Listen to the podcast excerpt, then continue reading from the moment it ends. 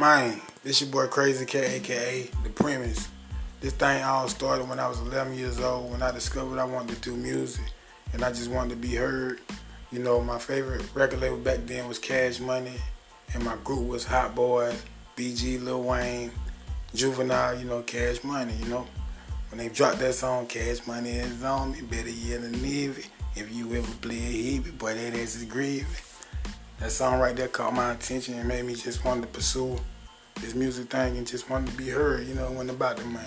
It was about being heard and being respected for me. So, you know, that's how it all started out when I was 11. Mine.